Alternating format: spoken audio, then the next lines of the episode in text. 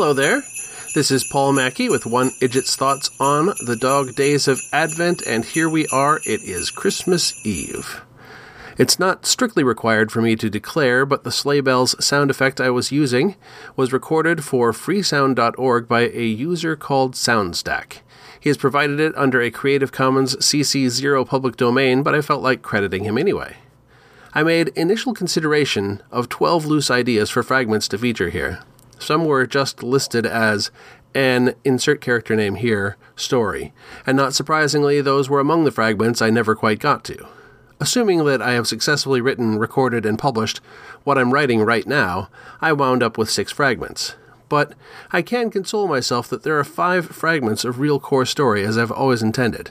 Five, you say, but isn't this six? Well, in the grand tradition of Christmas specials, this is not really a part of the core story.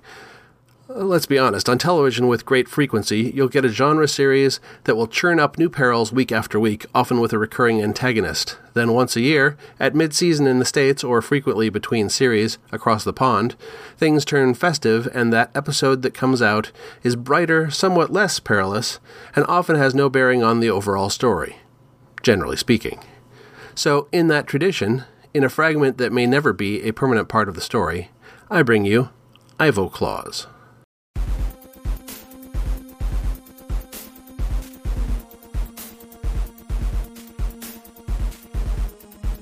Other Things. A Fragment by Paul Maki. Ivo Claus. The table was arrayed with neatly ordered rows of packages in orderly lines for Ivo to make an exact inventory. He'd been working at the project for months, crafting everything he could with his own hands. He'd started out with this strange whim of an idea, and then it took months to get to today. After making his count a second time, he carefully loaded the lot of it into a large sack on a small hand cart and pulled on a large red coat with matching hat. He paused, thinking what Eric or Jack or even Suzette would say. Insanity. Pointless. At the very least, a bad idea. And he'd never expect them to tag along on such an endeavor. Of course, he supposed it would be of higher risk for some of them. But then a somewhat uncharacteristically goofy grin spread across his features, and he called up the door he needed to conduct the mission. For just a moment, when the door tuned into the destination and the grim twilight filled the portal, Ivo was reminded of the potential dangers he could face. But he pushed it to the back of his mind, steeled himself, and allowed the grin to return, only slightly dimmed by regarding this world once more. He grabbed hold of the handle and tugged the handcart out onto the barren ground. Off to the north, he could see flickering purple light, though not its nexus. Ivo had deliberately chosen a cluster of dwellings over the horizon from that tower. With any luck, its denizen would have his mind on other things tonight, and his harpy would be at his side in the night. Perhaps one day something could be done. Ivo also disregarded this train of thought, and he proceeded to the first door. After trying the handle and finding it unsurprisingly braced from within, he laid out some of his bounty against it practical clothing in somewhat bright colors, nice enough to bring the recipient a degree of pleasure, but not so garish as to draw undue attention.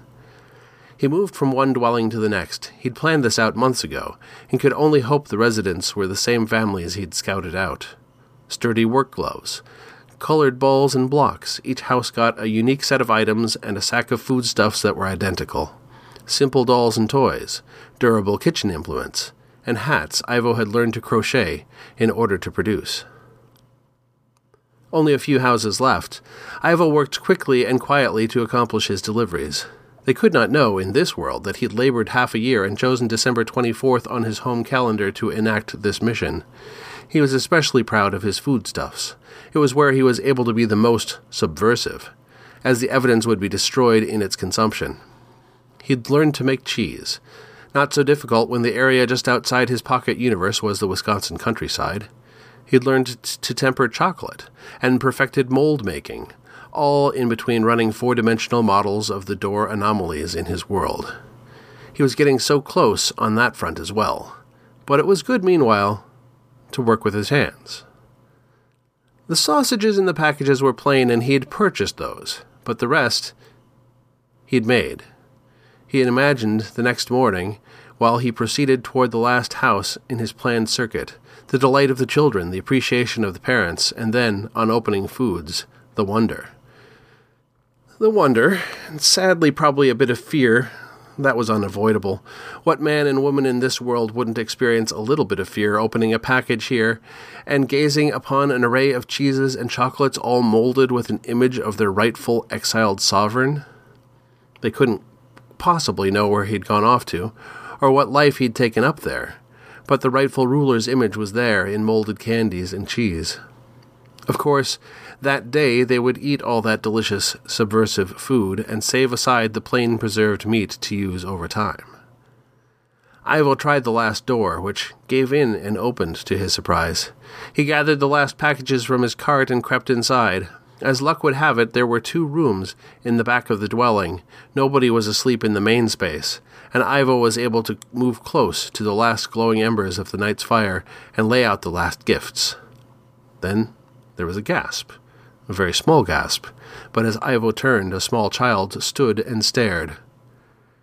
This was it, the Cindy Lou Who moment, a make or break moment that could determine whether he wrapped up the night with delight or with a shrieking child and being pummeled repeatedly about the head. He'd planned for this, but who could say if he planned well enough? He smiled broadly and brought out two brightly colored candy canes. He immediately put one in his mouth and handed Miss Cindy Lou one as well, making yummy noises the whole time. In the modern world, he knew this might never have happened, but the tyke put the candy in her mouth and her eyes lit up.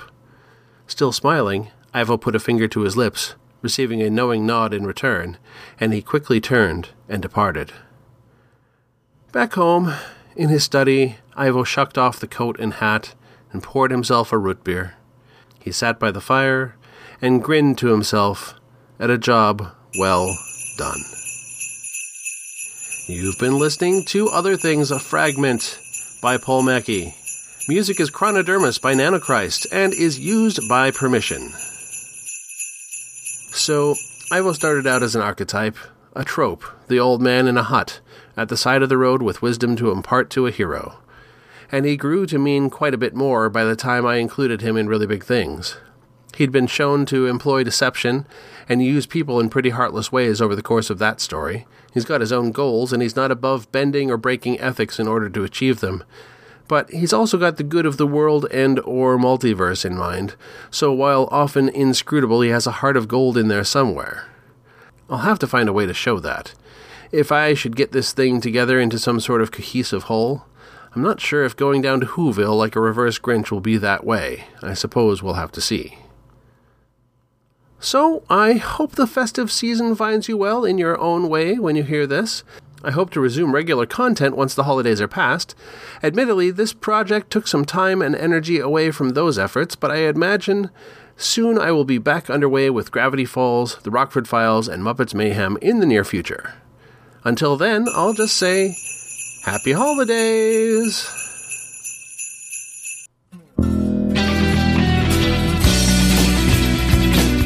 You've been listening to the One Idjit's Thoughts On podcast produced by Paul Maki in association with Nimlas Studios. Any short clips of audio from shows is included under fair use for commentary purposes, and copyright for that content remains with its original copyright holders. The theme song is Too Good by Jack Mangan and is used by his generous permission. One Idjit's Thoughts is produced under a Creative Commons Attribution, Non Commercial, No Derivatives 4.0 international license. You can find more episodes of this podcast and many other fine podcasts at nimlas.org. You can contact me by emailing idjitcastpodcast at gmail.com or commenting on episodes at nimlas.org.